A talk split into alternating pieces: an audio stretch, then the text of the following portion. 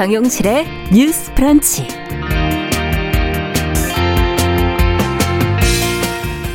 안녕하십니까 정용실입니다. 요즘 뭐 다들 먹고 살기 힘들다 이런 얘기들 많이 하시죠. 코로나 시대로 접어들면서 더 그렇게 느끼시는 분들이 많으실 텐데요. 자, 이런 고충의 가장 큰 원인은 고용 불안, 부족한 일자리 이것이 아닐까 하는 생각이 듭니다. 노동절을 하루 앞둔 오늘 이 주간 똑똑똑에서는 우리나라 노동과 고용의 문제 이것을 청년과 청소년이 체감하는 것을 중심으로 해서 이야기를 좀 나눠보도록 하겠습니다. 네, 최근 들어 전통적 가족 형태를 벗어난 다양한 가족 구성에 관한 논의가 활발해지고 있습니다. 이런 분위기 속에서 방송인 사유리 씨의 비혼 출산이 관심을 모았고요. 정부 또 기존 가족제도 바깥의 현실과 지원책에 관심을 갖기 시작했습니다. 자, 오늘 그래서 저희가 초대석에서는 미혼모 당사자로서 같은 상황에 놓인 사람들을 지원하고 또 연대 고리를 만들어 온 단체 대표 한 분을 모셔서 이야기 들어보는 시간 준비하고 있습니다. 기대해 주시고요. 자, 4월 30일 금요일 정용실의 뉴스 브런치 문을 열겠습니다.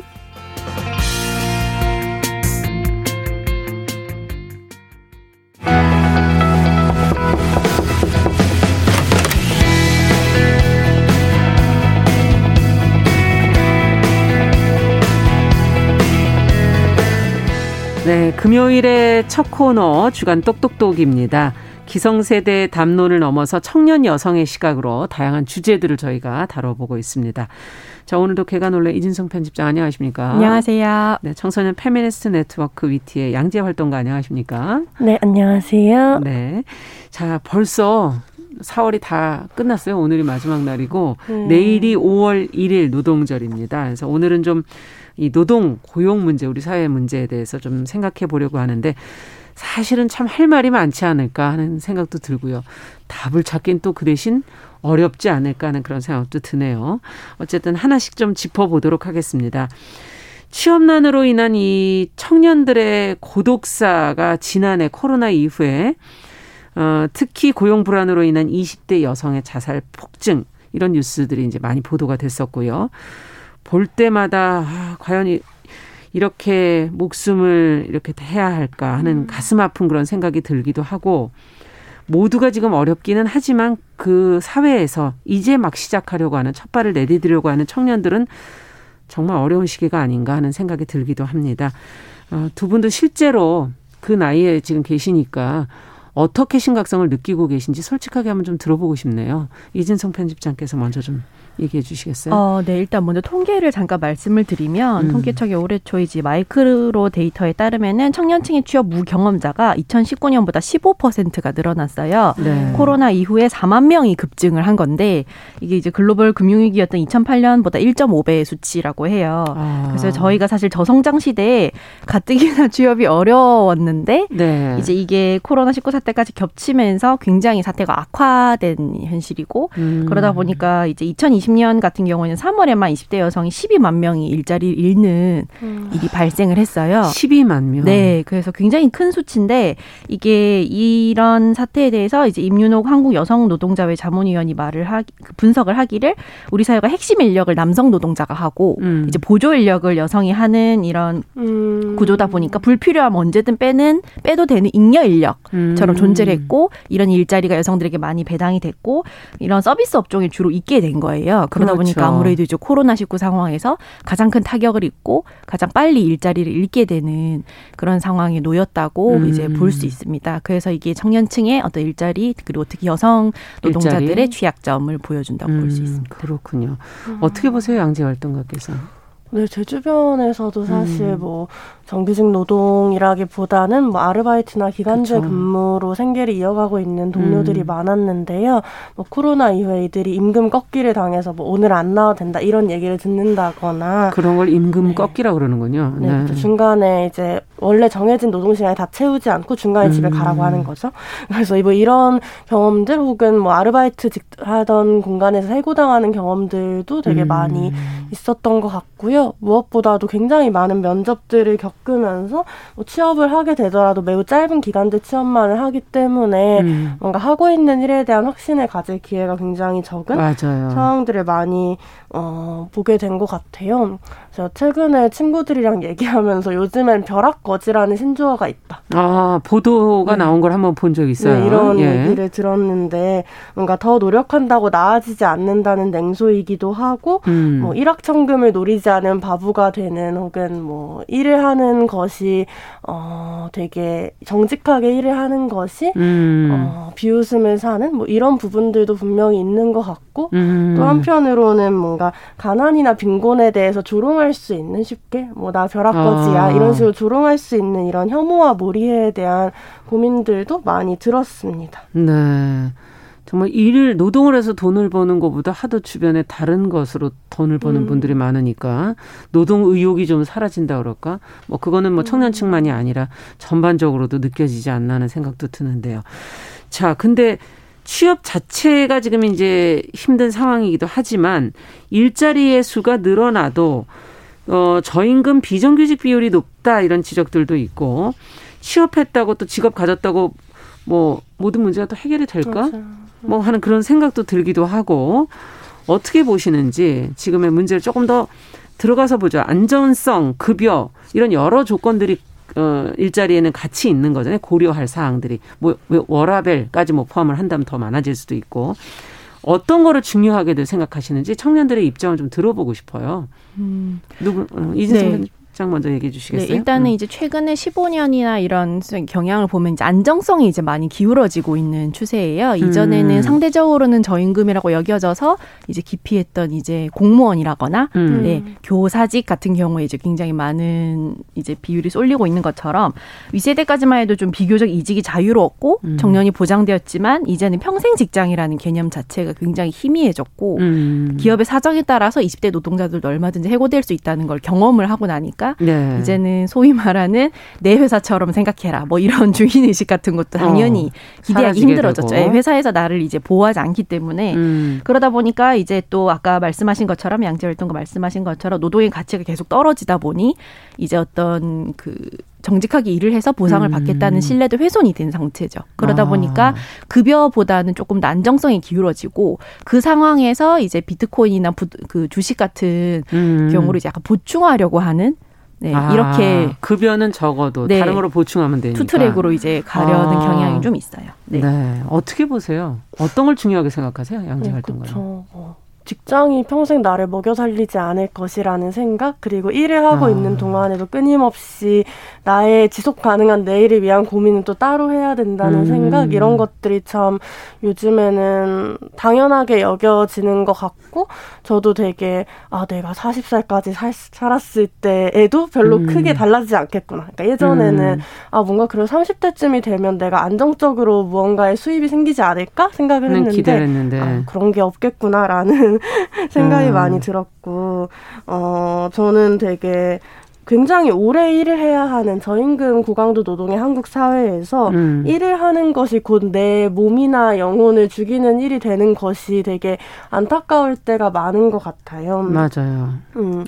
그러니까 뭔가 저는 굉장히 빨리 깨달으셨네 이런 것들을 두 분도.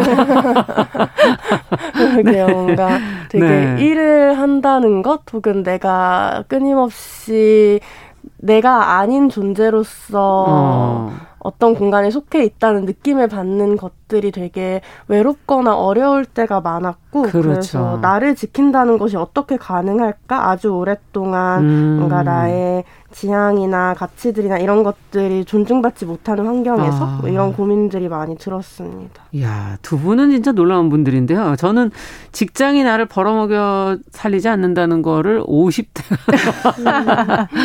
넘어서야 생각을 한번 해보고 그것도 뭐 깨달은 것까지도 아니고 그냥 주변에서 얘기하시니까 생각해 보는 거고 몸과 영혼이 나를 지키는 게 직장 생활에서 어렵다는 것도 거의 50이 넘어 그만큼 시대가 지금 달라졌다는 얘기인 것도 하나의 반증이 아닌가 하는 그런 음. 생각이 들기도 하는데 네.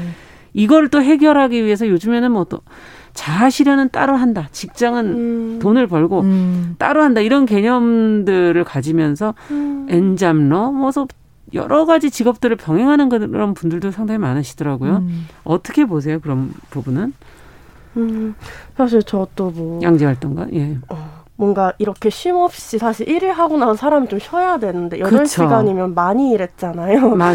근데 그 일들이 다 뭔가 내가 나답지 않게 그냥 죽어가는 시간들이고 그 일들 이후에나 자아 실현을 할 수 있는 아. 것이 전 되게 인간답지 못하다라는 생각을 매번 음. 하는데 사실 제 주변의 엔잡러들은 자아 실현을 위해서보단 돈이 없어서 돈을 더 벌어야 돼서 우가더 컸던 사실은 솔직하게 보면 그럴 음. 수도 있겠네요. 음. 되게 비자발적인 예. 엔잡러들이 많았고 또 대학가 길을 걷다 보면 배달 노동을 위해서 이제 가방이나 뭐 바이크를 뭐 이렇게 들고 다니는 음, 사람들을 음. 보게 되는데 그런 걸 볼 때마다 이 사람들의 삶이 점점 더 이제 분 단위로 초 단위로 쪼개지는 경험들을 하고 있구나라고 아. 생각하고 이 정규직 주 40시간 노동을 중심으로 한 노동복지 시스템이 이런 파편화된 보장 노동의 권리를 보장하는데 아직 미흡함이 많다라는 고민이 듭니다. 네. 어떻게 보세요, 이진성 편집장? 어, 네. 요즘이 아무래도 엔잠러라는 말이 많이 들리는데 이게 말씀하신 것처럼 굉장히 다양한 양상이 있어요. 이렇게 음. 자아를 찾고 싶어 하는 약간 자아 탐색형이 있고 네. 그리고 또 프리랜서로서는 하나의 직업만으로는 충분하지 않아서 불가피하게 하는 생계형도 생계형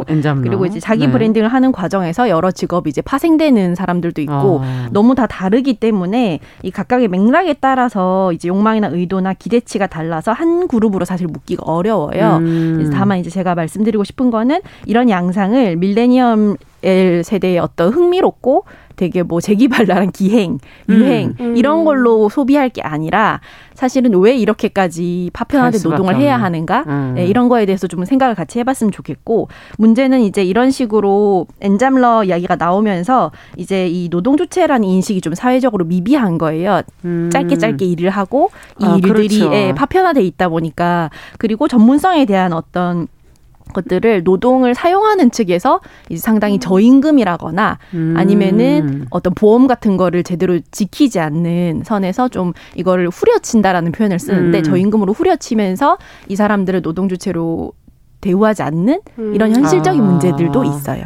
네. 그러네요. 네, 어디까지나 예. 부업이잖아. 약간 이런 그걸 인정해주지 네, 않는. 네네. 네. 네. 참 그 안에를 들여다보니까 안점러가 뭐 보도 나온 것처럼 그렇게 멋있어 보이지도 않는 부분도 있구나 그런 생각이 들고 이번에 이제 코로나 이후에 특히 더 환경이 열악해졌다는 얘기 이준성 편집장께서 앞에서 해주셔서 네. 사회적 약자 노동이 그 안에서 더 힘들지 않았을까 음. 하는 생각이 들고 네. 그걸 이제 조금 더 들여다봐야 될 텐데 앞으로 근데 또 이 코로나 이후에 재택근무가 늘면서 없어지는 직종들도 지금 생겨나고 음. 있지 않습니까? 네. 어, 어떻게 보십니까? 특히 이제 최근엔 플랫폼 노동자라는 표현들을 많이 하시는데 코로나 음. 이후에 좀 그쪽 분이 분이 더 두드러지게 숫자가 좀 늘어나고 음. 많아지고 맞아요. 그렇죠. 그들의 어려움도 지금 이제 조금 많이 보도가 되고 있고 그렇거든요. 음. 변화되는 코로나 이후에 좀 변화되는 것들에 대해서 저희가 좀 얘기를 해보죠. 음. 좀 핵심적으로 유의미하게 지켜볼 수 있는 부분은 배달에 대한 부분일 것 같은데요. 네. 2021년에 통계청이 온라인 배달 음식 시장이 3년간 6배 이상 커졌다라고 발표를 아, 하셨어요. 아, 네. 그래서 이런 것들을 봤을 때 이런 되게 이 배달 산업이라는 것이 굉장히 규모가 커지고 음. 정말 많은 사람들이 배달 노동에 직종을 종사하게 되는데 근데 그런 것들에 비해서 음. 이 노동이 여전히 근로기준법상의 노동권을 보장받지 못한 하는 노동이라는 점이 되게 큰 고민이 듭니다. 네. 어, 지난 3년간 청년 산재 사망 중 44%가 배달이라고 하고 아. 이들이 아. 노동자라기보단 특수고용직으로 1인 사업자 신분으로 일을 하게 되어서 예. 이 배달 노동자가 산재보험 적용제 신청서를 작성하면 회사가 노동자의 부상에 대해 아무런 책임도 지지 1인 사업자니까. 네. 어. 그리고 또 뭐 최저임금 수준보다 배달료가 더 낮은 문제 음. 혹은 뭐 최근에는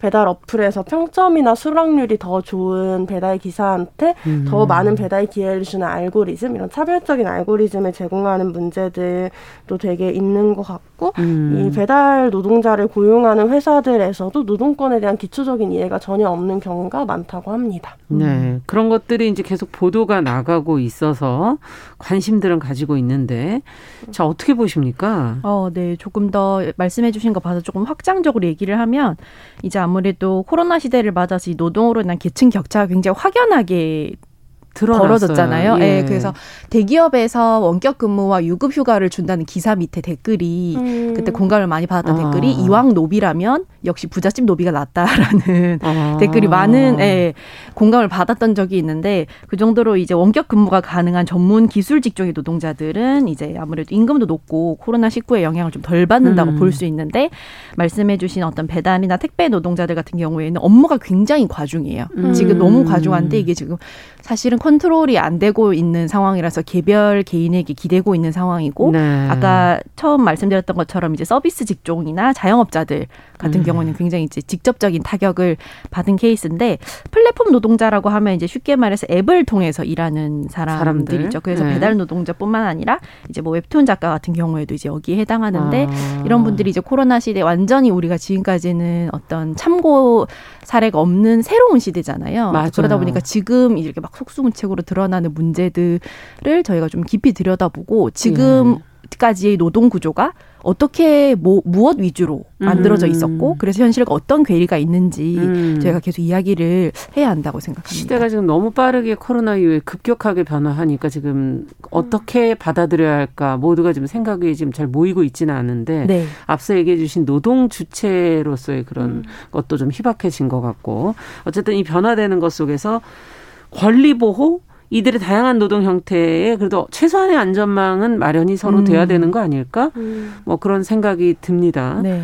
그거는 그러면 어떻게 어떤 뒷받침이 돼야 되는지 음. 어, 일단은 플랫폼 노동자 같은 경우에는 대부분 표준 계약이 없고 음. 예, 사회보험 가입 문제도 있어요. 교육 혼란에서도 배제가 되어 있고 음. 이게 왜 그러냐고 보니까 지금의 노동법이 한 사업장에 노동을 제공하는 사람을 노동자로 가정을 해서 만들어졌어요. 네. 그러다 보니까 이 산재보호법이 판단하는 전속성의 최소 기준에 부합을 하려면 한 사업장에서 한 달에 118시간씩 일하면서 118시간. 예, 120만 원 이상을 벌어야 하는데 아. 이런 플랫폼 노동자들이나 소위 말하는 뭐 엔잡러 이런 식으로 지금 현실의 파편화된 노동 현실을 따라가지 못하고 일하는 네 있는 분들. 거죠. 그러다 예. 보니까 이 법은 이 사람들을 노동자로 인정하지 아. 않는 거예요. 엄연히 노동을 하고 있음에도 음. 노동자로 네 그래서 변화된 노동 시장의 특성을 기존 노동법이 담아내지 못하면서 이런 음. 식으로 음. 이제 사각지대에 노출되는 예, 음. 예, 현실입니다. 근데 이 숫자가 이제 지금 점점 늘어나고 그렇죠. 많아지고 지금 서울 지역에서는 예. 약 46만 명 정도가 플랫폼 노동을 하고 있다고 지금 얼마 전에 한국노동사회연구소에서 음. 통계가 나왔거든요. 음, 네. 전체 취업자의 9.3%입니다. 아 이거 퍼, 아 그렇군요. 네. 퍼센트로도 상당히 좀 높네요. 네. 네. 음.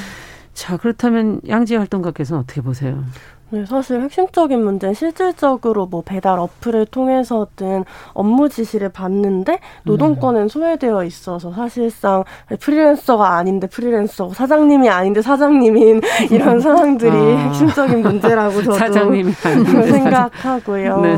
했을 때 좀 이 배달 산업과 관련된 노조인 라이더 유니온, 라이더들의 노조인 라이더 네네. 유니온에서는 뭐 안전 배달료 이런 최저임금 기준에 맞출 수 있는 최소 배달료를 도입을 하라거나 음. 혹은 뭐 배달 대행 사업에 등록제를 도입을 해서 이 사업체 사업체 차원에서 뭐 아. 뭐 산재를 안는다거나 이런 다양한 불법들을 저지를 때 이걸 좀 규제할 수 있게 해야 된다. 네. 혹은 뭐 아까 말한 이 알고리즘이나 이런 것 것들을 좀 공정하고 투명하게 바꿔야 된다. 뭐 혹은 뭐 플랫폼 갑질 규제라고 해서 뭐 배달료를 인하하거나 뭐 일부러 구역을 쪼개는 이런 방식의 음. 일방적인 근무 조건을 변경해야 된다. 변경하지 말아야 된다. 일방적으로 근무 조건 변경하지 말아야 된다. 이런 얘기도 하시고요. 음. 좀 제가 최근에 좀 의미 있게 봤던 기사는 좀 어제 국회 환경노동위원회에서 네네. 가사노동자 고용 개선에 대한 법률안을 의결해서 이제 가사노동자 흔히 뭐 가사 간호사 도우미라거나 등하교 도우미 이런 거 등하원 있죠. 도우미 이런 예. 어떤 노동자분들이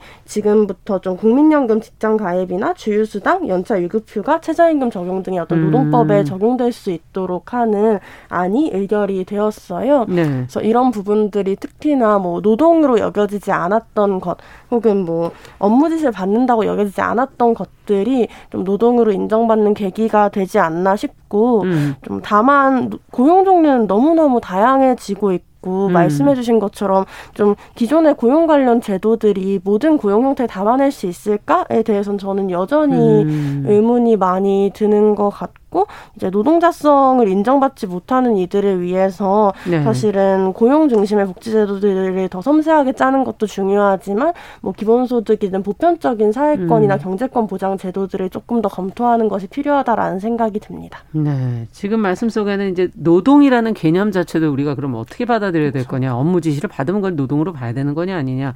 뭐 그런 여러 가지의 개념에서부터 해서 고용의 형태 고용 제도들이 지금 우리가 어떤 문제가 있는지를 근본적인 개념에서부터 하나씩 다시 좀 들여다봐야 음. 되지 않겠는가 하는 그런 지적들을 좀 두 분이 계속 해주고 계신 것 같아요. 자 그렇다면 저는 좀 개인적으로 더 여쭤보고 싶어요. 두 분 다 지금 일반적인 형태의 노동자가 아니세요. 그렇다면 자기의 문제에서부터 이제 더 문제를 끌어내 보자면 어떤 고충과 고민을 가장 크게 느끼십니까? 음, 아무래도 어, 제가 있는 현장은 좀 시민사회 활동을 하면서 음. 다양한 음. 이들에게 이런 인권의 가치에 대해 이야기하는 일들인데요. 네. 이런 일들은 보통 돈을 벌 것을 기대하고 활동을 하는 이들이 거의 없습니다. 그래도 생계를 이셔야 되잖아요. 네. 그렇죠. 그러다 보니까 네. 이 활동가들이 나이가 들면서 점점 더 전망을 고민할 수밖에 없고 그렇죠. 생계비 유지에 대한 고민들이 들 수밖에 없는데 사실은 뭐 기자회견 기견을 통해 어떤 목소리를 내는 것, 어떤 음. 뭐 인권에 대한 교육안을 만드는 것 이런 음. 과정들이 어, 사회에 기여를 하는 음. 일정한 음. 형태의 노동이라면 사실 이 노동에 대한 존중들이 좀 필요하다라고 생각하고 시민들이 굉장히 자발적으로 하고 있는 가치 생산들에 대해서 어, 사회에서 조금 더 적극적으로 그 가치를 인정해 줘야 되지 음. 않을까라는 생각을 많이 하는 것 같아요. 왜냐하면 요즘은 일자리 자체가 굉장히 많이 소멸되고 있고 네. 또 데이터 아, 아, 그 이런 데이터나 디지털 환경들 속에서 시민들이 자발적으로 되게 다양한 가치 생산할 수 있는 그렇죠. 시대가 오고 있고 그럼 이 가치를 생산하는 것들에 대해 조금 더 적극적으로 음. 보고 이들의 권리를 보장해주는 이들의 삶의 질을 보장해주는 것이 필요하지 않을까라는 생각을 했습니다. 네, 이진성 편집장께서는 어떠세요? 어, 예, 저는 이제 프리랜서 건강보험료 문제가 사실 프리랜서들 음. 사이에서 가장 큰 이슈인데 프리랜서는 수입이 발생할 때 원천 징수는 되는데 이게 네. 제도가 미비하다 보니까 돈을 한 번 벌면은 그게 다음 음. 해도 똑같이 번다고 추산이 돼요. 근데 프리랜서 같은 어. 경우는 대부분 일회성 계약을 하거나 단기간 네, 용역 계약을 맺어서 한 뒤에 해지가 되면 그 소득이 없는데 프리랜서가 따로 해촉 증명서를 떼서 신고하지 않으면 예. 그 소득이 계속해서 발생한다라고 추산이 어. 돼서 건강보험료가 굉장히 많이 부과가 돼요. 이걸 조정하려면 일일이 프리랜서가 일했던 기관에 해촉 증명서를 부탁을 해서 떼서 신고를 해야 되는 거예요. 어. 네, 굉장히 번거로워 힘고 프리랜서들이 해마다 12월에 전쟁을 벌이는 이유기도 해요. 어. 연락하면 담당자 막 퇴사했고 그 당시에 어. 같이 일했던 네. 사람 아, 이런 아, 식. 수 네. 그래서 저희끼리 얘기할 때 와 돈을 버는 거는 귀신같이 찾아오면서 음. 왜 우리가 수입이 없는 거는 이렇게 우리가 직접 일일이 다 해가면서 증명해야 되느냐 아, 이런 보험사들이 그러는 것까지는 또 이해를 네. 하겠는데 그러다 네. 보니까 이 문제를 이제 네. 정의당의 장영 의원이 아. 이제 사업자가 용역 계약을 종료를 신고하도록 그렇죠. 하는 음. 건강보호법을 음. 발의를 했어요. 이걸 아. 좀 개선하도록 하는. 그런데 지금까지는 굉장히 이게 안 되고 있었던 거죠. 사실 2019년 국세청 기준 이런 프리랜서 같은 비임금 노동자가 600만 명을 넘는데도 600만 예, 명 이런 사람들이 지금까지 일일이 이런 식으로 본인이 주목 600만 명이 그러면 음. 그 달엔 막 왔다 갔다 하면서 막 그걸 그쵸? 증명할 수밖에 없는 거네요. 건강보험공단에서도 그 서류를 다 받아야 되고. 아, 예. 보험공단도 그 일이 그럼요. 장난이 네. 아니겠네요. 네. 네. 그래서 기존의 어떤 현행 제도가 임금 노동자 중심이다 보니까 음. 이런 문제가 발생을 하고 있습니다. 아, 뭔가 이렇게 그 컴퓨터가 발달해서 이런 모든 것들이 데이터 처리가 잘 되는 상황에서 이걸 음. 이렇게 일일이 해야 하는가 하는 그 의문도 생기고 네. 그럼 장혜영 의원이 발의한 그 내용은 지금 어떻게 됐나요? 아 그건 이제 지금 진행 중이어가지고 저오매불망지 기다리고 있습니다. 네 기다리고 있는 상황이고 야 그렇군요. 지금 여러 가지 문제들이 기존의 노동에 대한 생각들 때문에 아, 앞으로도 지금 계속 변화해야 될 것들이 많은 것 같아요. 자, 시간이 저희가 다 돼가기 때문에, 어, 이 얘기, 오늘 노동에 관한, 청년 노동에 관한 얘기는 하다 보니까 이게 세대별로도 할 얘기들이 좀, 있을 것 같고, 음. 조금 더 저희가 다음 시간에 더 깊이 있게 한 번 더 얘기를 하도록 하고요. 오늘 마무리 말씀 한 말씀씩만 듣고 오늘 시간은 여기서 정리하도록 하겠습니다. 노동절 로 저희가 다음 주까지 청년 노동의 문제 이게 가장 사실 심각한 문제이기도 해서 한 주 더 저희가 얘기를 해보도록 하죠. 끝으로 한 말씀씩 얘기하면서 네. 맥이 좀 빠지시나요 양재 활동? 에 대안은 없고 문제만 많고.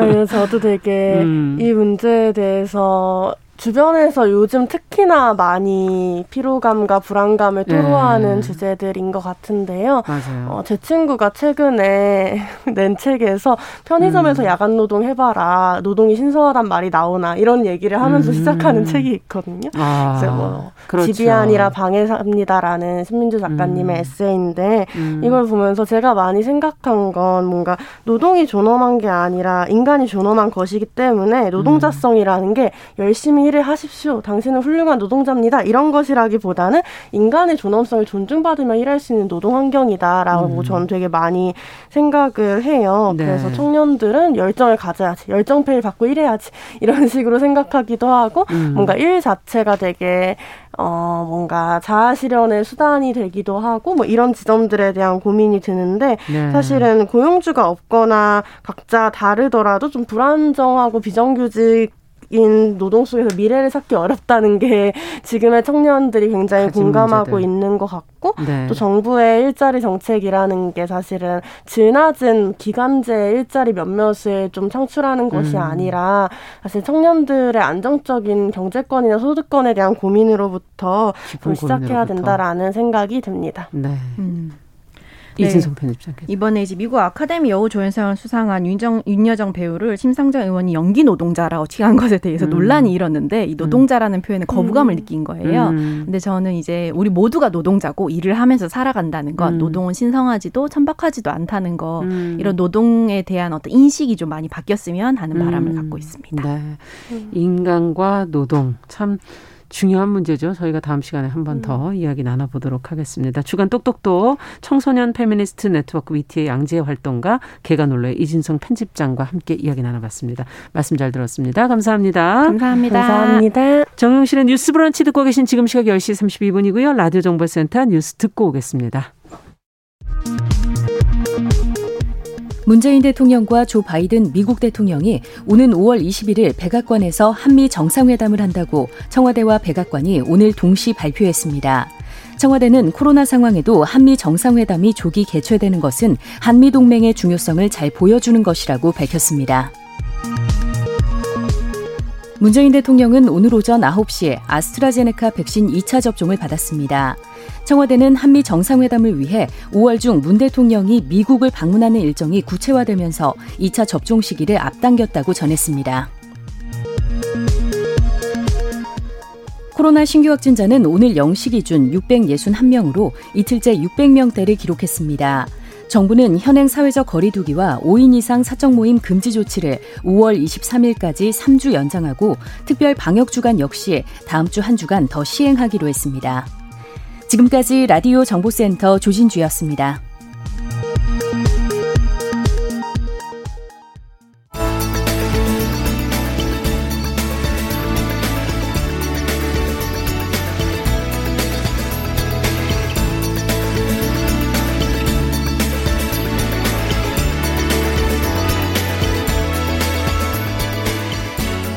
세상을 보는 따뜻한 시선 KBS 일라디오 정용실의 뉴스 브런치.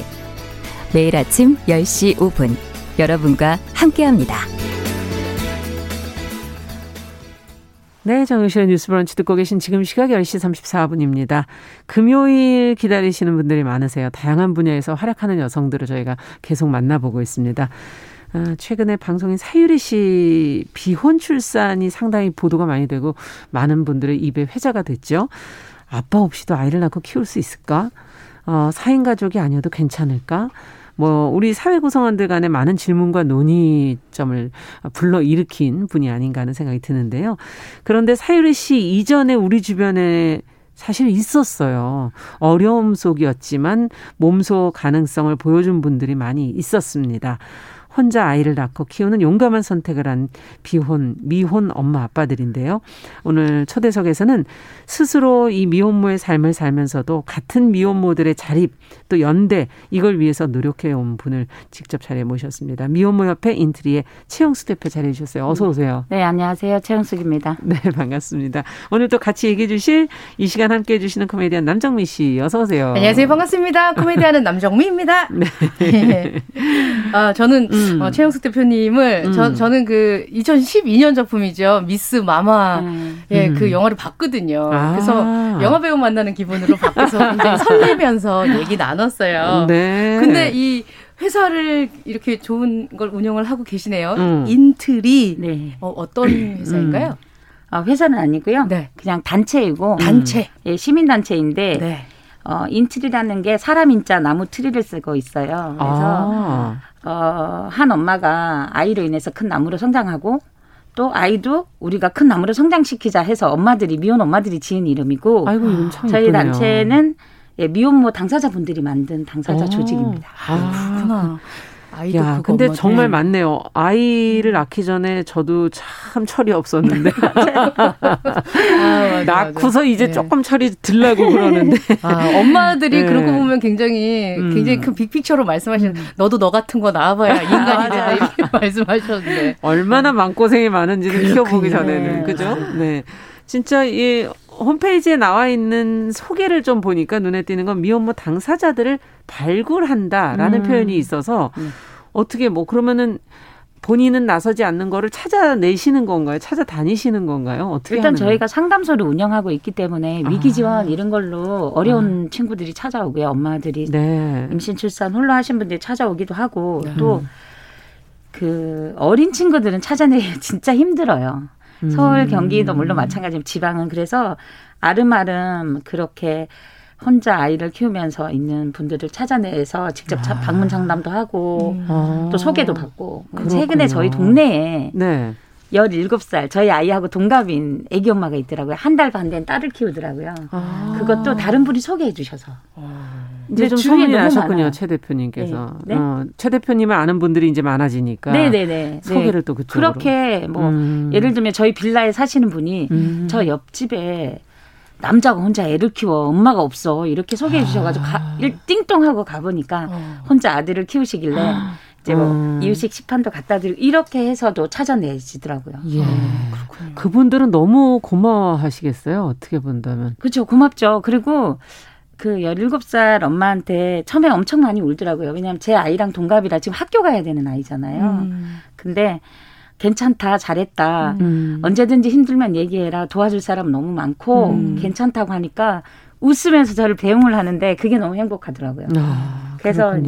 이제 이, 이 친구를 위해서는 우리 단체에서도 할 수 있지만 지역에서 할 일들이 많잖아요. 있죠, 그래서 지역에서 할 수 있는 거, 마을에서 할 수 있는 거 찾아봐야지 하고 생각을 했어요. 아, 최근에 이제 이 자발적인 비혼 출산을 한 사유리 씨로 인해서 이제 미혼문 문제가 지금 다시 한번 음. 사회적으로 음. 관심을 받고 있는데 어떻게 생각하십니까? 이걸 보시면서. 어, 글쎄요, 이건 선택이잖아요. 음. 본인의 선택, 음. 그렇죠. 개인의 선택. 음. 근데 이걸 누군가가 잘했냐, 못했냐, 이건 해도 되고 안 해도 되고 대, 하면 안 된다는 거를 말을 누군가가 그 사람의 인생에 개입을 해야 될 일인가라는 생각은 해요. 음, 이 사람의 예, 인생 네, 제가 아이를 혼자 낳고 싶으면 낳는 음. 거고 물론 어 예기치 않게 임신이 되어서 출산과 양육을 선택하는 친구들도 있지만 그렇죠. 나는 결혼은 싫은데 음. 아이는 음. 꼭 낳고 싶어 하는 여성들이 의외로 많거든요. 음. 그래서 아니 왜 그런 문제를 음. 사람들이 나서서 이해해 줘야 되고 받아들여 줘야 되고 어, 나는 못 받아들여 주겠어. 음. 라는 거 솔직히 말하면 되게 어 무례한 행동 아닐까요? 아. 저는 그렇게 생각해요. 그러네요. 무례한 예. 행동이죠. 네. 근데 역으로 바꿔서 그 사람들 삶에서 뭔가 본인이 하려고 하는데 그거 하면 안 돼.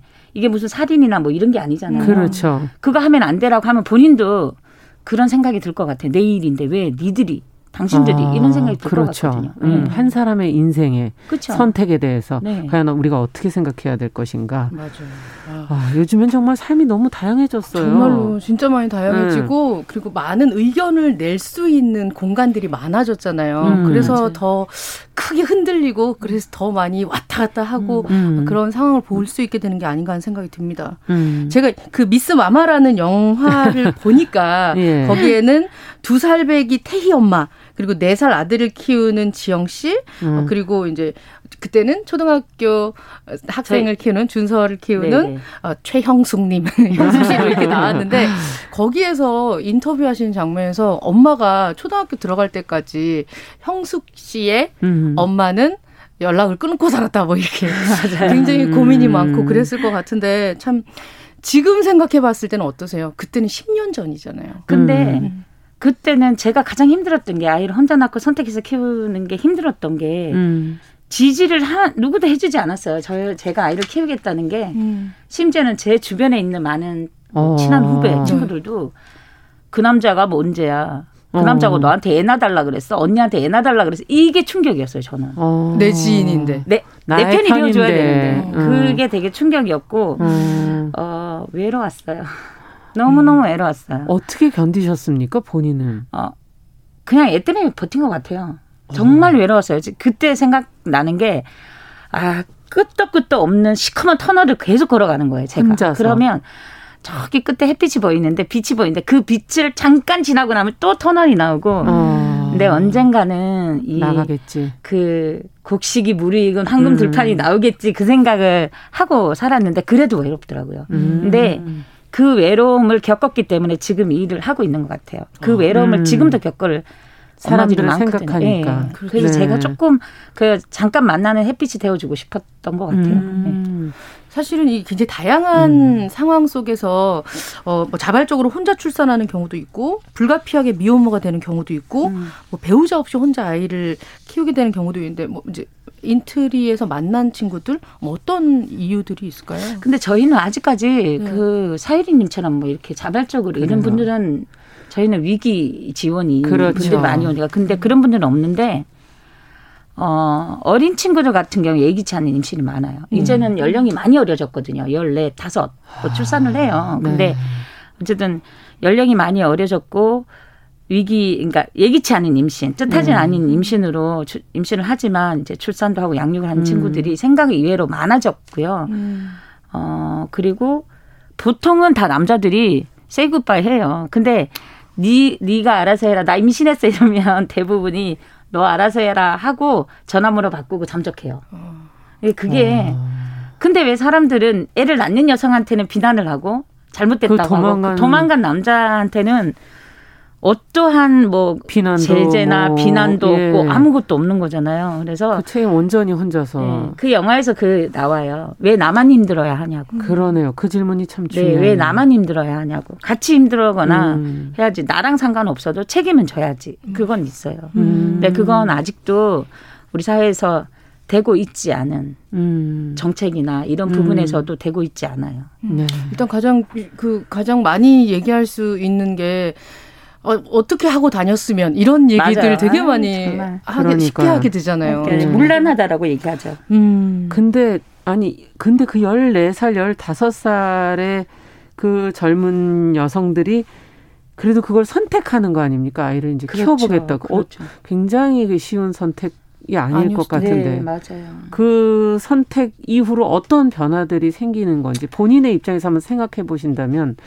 참 힘든 선택인데 그 선택을 한이후에 삶은 어떻게 변화될까요? 어, 근데 그그 그 어린 친구들은 일단 주위의 네. 지지가 어느 정도이냐에 따라서 달라져요. 음. 아. 보통 대, 부분 중학교, 고등학교 다 그만두게 되거든요. 학교를. 학교를 음. 그만두죠. 그렇죠. 근데 어, 제가 만난 시, 17살 그 친구는 고등학, 중학교를 졸업을 했어요. 다행히. 음, 그 음. 임신한 시기가. 바로 그, 그 이후여서. 그러니까 졸업 무렵이었던 음. 거죠. 출산이. 아. 이제 한 달 반 됐으니까. 2월, 3월 네네. 그때였으니까. 그래서 선생님이 알고 계시고 봐주셨대요. 음. 이렇게 아. 하고. 음. 근데 보통은 그게 잘 안 되는데 그래도 부모님이 옆에서 계시면 예, 학교를 중단하진 않고 어떤 방법을 써서든 음. 어, 학교에 남아있는 경우들이 좀 많아요. 근데 어, 대부분은 그렇지 않죠. 학교 중단되고. 그렇죠. 예. 녹록지 않아요. 녹록지 않아요. 음. 검정고시 봐야 돼요. 근데 그래도 이제 예전에 10년 전 제가 13년 차 활동가인데 그때하고 지금은 바뀌었어요. 어떤 게 왜냐하면 이 친구들이 예. 아뭐 그래서 뭐 어때 요즘 친구들 그렇잖아요. 뭐 예, 내가 하겠다는데 니들이 왜 그래? 막 이런 친구들이 좀 생각이 예로 많아서 요즘은 음. 이렇게 얼굴 오픈하고 저 애 혼자 키우는 싱글맘이에요. 미혼모인데요. 이런 음. 친구들이 의외로 씩씩하게 음. 나오는 친구들이 많아요. 그런 친구들이 있기 때문에 사회 분위기도 바뀌고 있다고 저는 생각하거든요. 네. 그런데 이제 그렇게 씩씩하게 나오는 친구들한테 이제 사회가 좀 바뀌어가지고 그래 괜찮아 음. 이게 되어야 되는데 그게 안 되면 또 상처받고 예. 들어가고. 예. 그래서 양육을 하다가 입양을 보내는 친구들도 있어요. 아, 내가 그렇습니까? 하다가 그런데 아. 부딪혀서 너무 장벽이 느껴졌군요. 예, 네, 그럴 음. 수 있죠. 그래서 어. 그런 친구들도 있는데 그건 되게 안타까운 일이죠. 그렇죠. 그러네요. 의지는 음. 있었으나 네. 환경이 그거를 네네네. 받치지 못해서. 저는 그런 친구들이 예. 없었으면 좋겠어요. 음. 그런 사회가 됐으면. 왜냐하면 제가 음. 아이랑 떨어져 있어 봤거든요. 출산하고. 어, 언제 그런 적이 있어요? 저는 애 낳고 바로 새벽에 아기 낳고 그, 그 새벽 그날 10 11시에 아기를 데려갔는데 입양 기간에서 예. 2주 정도 떨어져 있었거든요. 아, 다시 찾아왔어요. 입양을 해볼까 하셨었군요. 네, 입양을 보내. 왜냐하면 사람들이 예. 다 네가 키우면 불행해. 네 음. 아이는 아빠가 없어서 불행할 거야. 네 인생은 어떡할 거야. 제가 35세 애를 낳았거든요. 아. 어. 근데 그 비난이 이건 폭력인데 그 비난이 아 내가 애를 키우면 우리 아이 는 불행해지구나 보다. 아빠가 없으니까. 어. 그래서 저는 입양을 어. 선택을 했고 보냈는데 아직까지도 제가 8월에 애를 낳았거든요. 예. 7월이 슬럼프예요. 항상 아파요. 왜냐하면 그때 이제 그 고민과 이것 때문에 어 2주의 그게. 2주의 그 고통은 음. 어, 모든 소리가 아기 소리로밖에 안 들려요. 울음 소리 만 아. 예. 그래서 어, 그 똑같이 겪을 거예요. 음. 왜냐하면 그 엄마들은 어쨌든 열 달을 뱃속에 아기를 품잖아요. 맞아요. 음. 태동도 느끼면서 살아있음을 느끼죠. 예, 아시죠? 이게 올려놓고 예. 굴러가는 그거 음. 다 느낄 텐데 그 고통은 아무도 진짜 겪어보지 않으면 음. 모를 거란 생각이 음. 들어서 저는 엄마들이 아이들이랑 안 헤어지고 음. 키우고 우리 사회가 그냥 그들 다 아이를 키울 수 있게 적극적으로 지원을 해줘야 된다고 생각합니다. 그러네요. 음. 예. 진짜 아파요. 그 떨어뜨려 놓는 그 음. 그 마음이. 그렇죠. 자, 그러면 어, 미혼 그 한부모 가정은 일반적인 가정하고는 다르지 않습니까? 음. 아이 성장 과정에서 이제 뭔가 아이에게도 잘 자랄 수 있도록 이해를 시키고 이 상황을 받아들이게 하고 어, 어떤 대화가 가장 중요하다고 생각하십니까? 자녀하고 사이에서. 저희 아이한테는 저는 그냥 처음부터 있는 그대로 다 얘기를 했기 때문에 그리고 저희 음. 아이는 아빠를 자기를 낳아준 아빠를 만나요 아직도. 음. 아 그래요. 저는 그게 되게 그 음. 남성들한테 물어야 될 책임 중에 하나가 음. 경제적인 지원, 양육의 음. 지원은 기본이고요. 정서적인 예. 지원도 굉장히 중요하다고 생각하거든요. 네.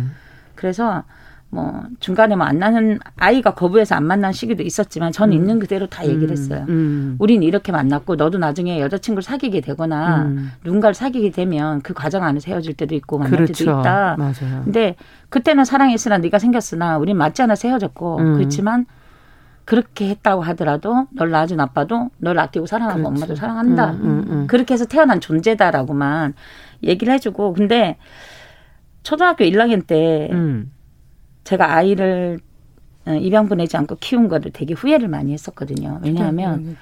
아이가 이렇게 겨울에 이렇게 멍이 들어왔어요. 시뻘렇게 어. 그래서 왜 이러냐라고 물어봤더니 이제 말을 안 해서 자기 얘 친구한테 물어봤더니 얘 얘 왜 이렇게 눈이 이렇게 맞았어? 이렇게 어. 얘기를 했더니 저희 아이가 저보고 묻지 마. 다 엄마 때문이야. 이렇게 얘기를 하더라고요. 음. 그래서 음.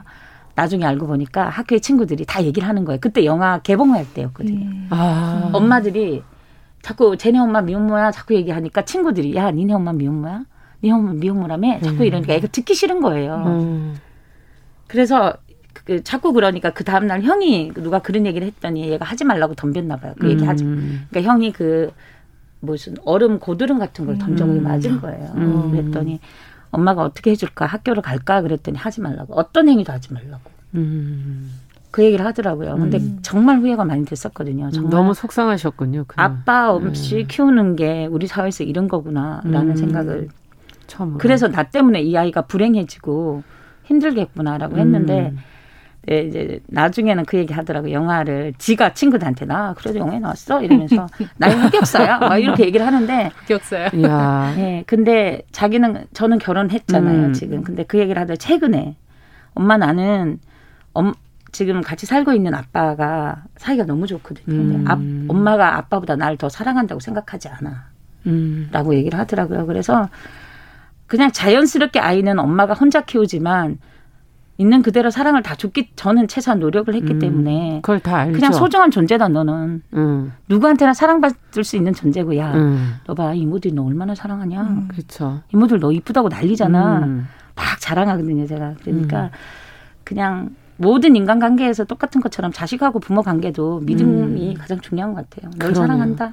그, 그걸 또 아이도 느끼고 있죠. 네. 그런 말을 그래서 하는 네. 게 아닐까 하는 생각도 들고 앞서 뭐 미혼모들이 이런저런 말을 많이 듣게 된다는 얘기 음. 계속 해주셔서 정말 주변에서 이런 사람들이 있을 때 어떤 말은 해서는 안 되고 어떤 말이 용기를 주는 말이고 상처를 주는 말인지 좀 알고 계시면 좋을 것 같아요.